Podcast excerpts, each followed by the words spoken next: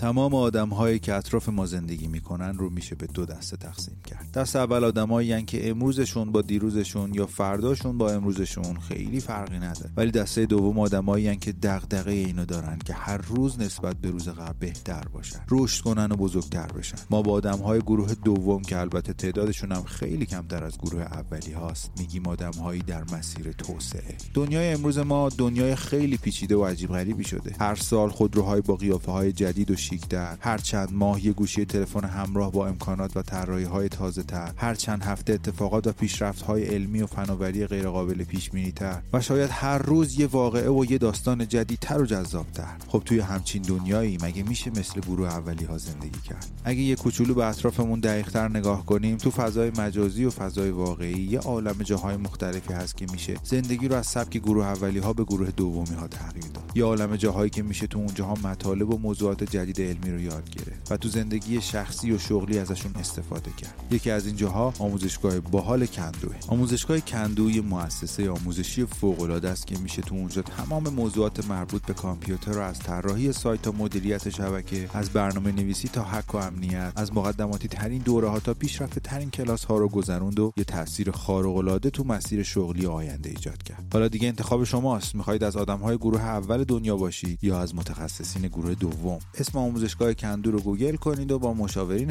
ایش یک تماس تلفنی داشته باشید. تو هر سن و سالی که باشید با هر میزان سواد و تحصیلات تو تهران یا هر کجای کشور و حتی خارج از کشور. راستی یادتون نره. برای اینکه از تخفیف 35 درصدی آهنگ شب استفاده کنید حتما کلمه شب رو به مشاورینتون یادآوری کنید. ممنون از حامی مالی این قسمت آهنگ شب کندو. و ما زمستان دیگری را سپری خواهیم کرد. با اسیان بزرگی که درون ماست. و تنها چیزی که گرممان می‌دارد آتش مقدس امیدواری است.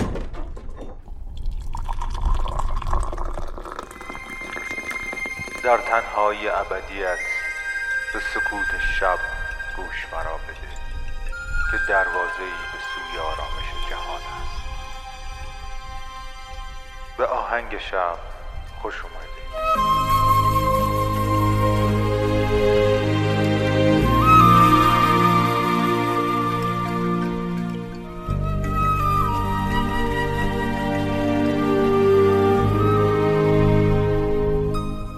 سلام من مهدیم و این اپیزود هفتم از فصل 16 پادکست آهنگ شبه.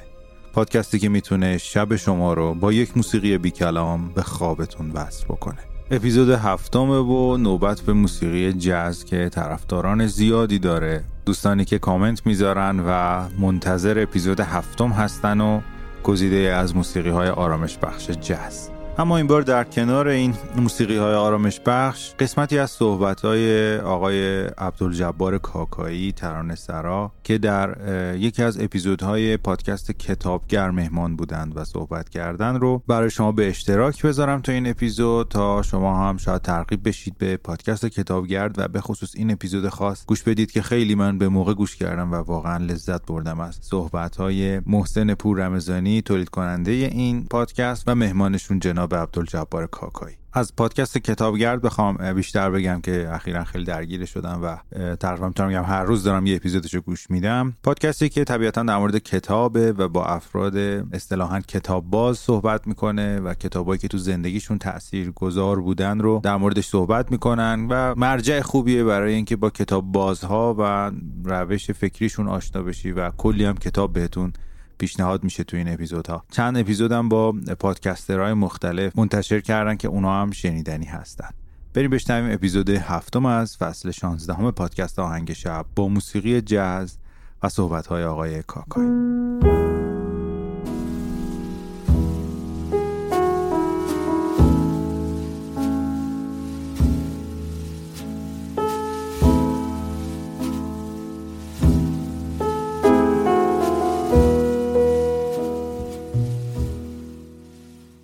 جمعی ملت ها رفتارهای معصومانه ای داره. در واقع می‌خواد بگه اگر ما تجلی تمام آهاد یک جامعه رو در وجود یک شخص ببینیم اون شخص معصومه. خطا نمی‌کنه.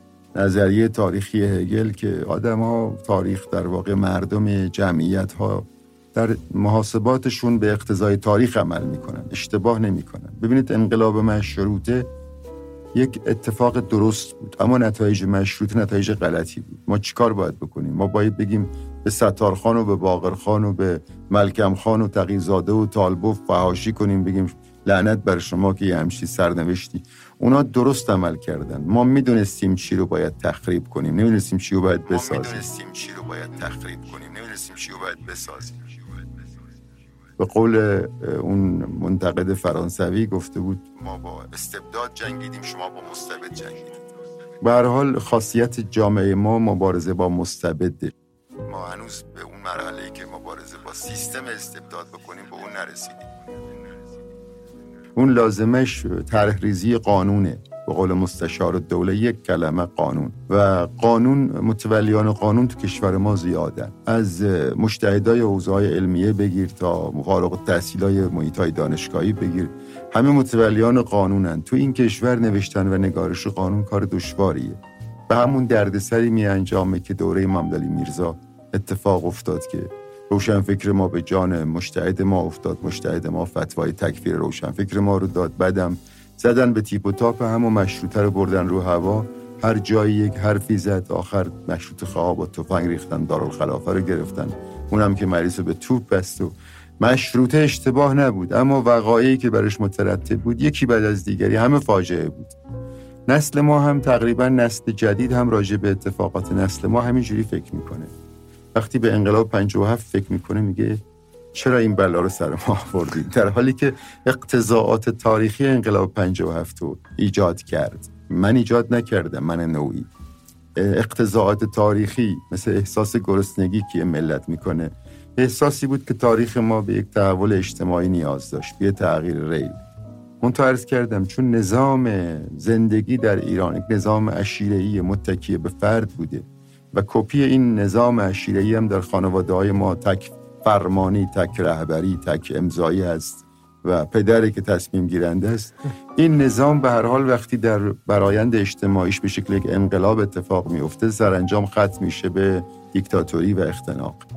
لذا لازمه که نسل ها سرنوشت هم دیگر درست بخونن درست نتیجه بگیرن و بدونن ملت ما از انجام چون این تجربه هایی در واقع ناگزیر.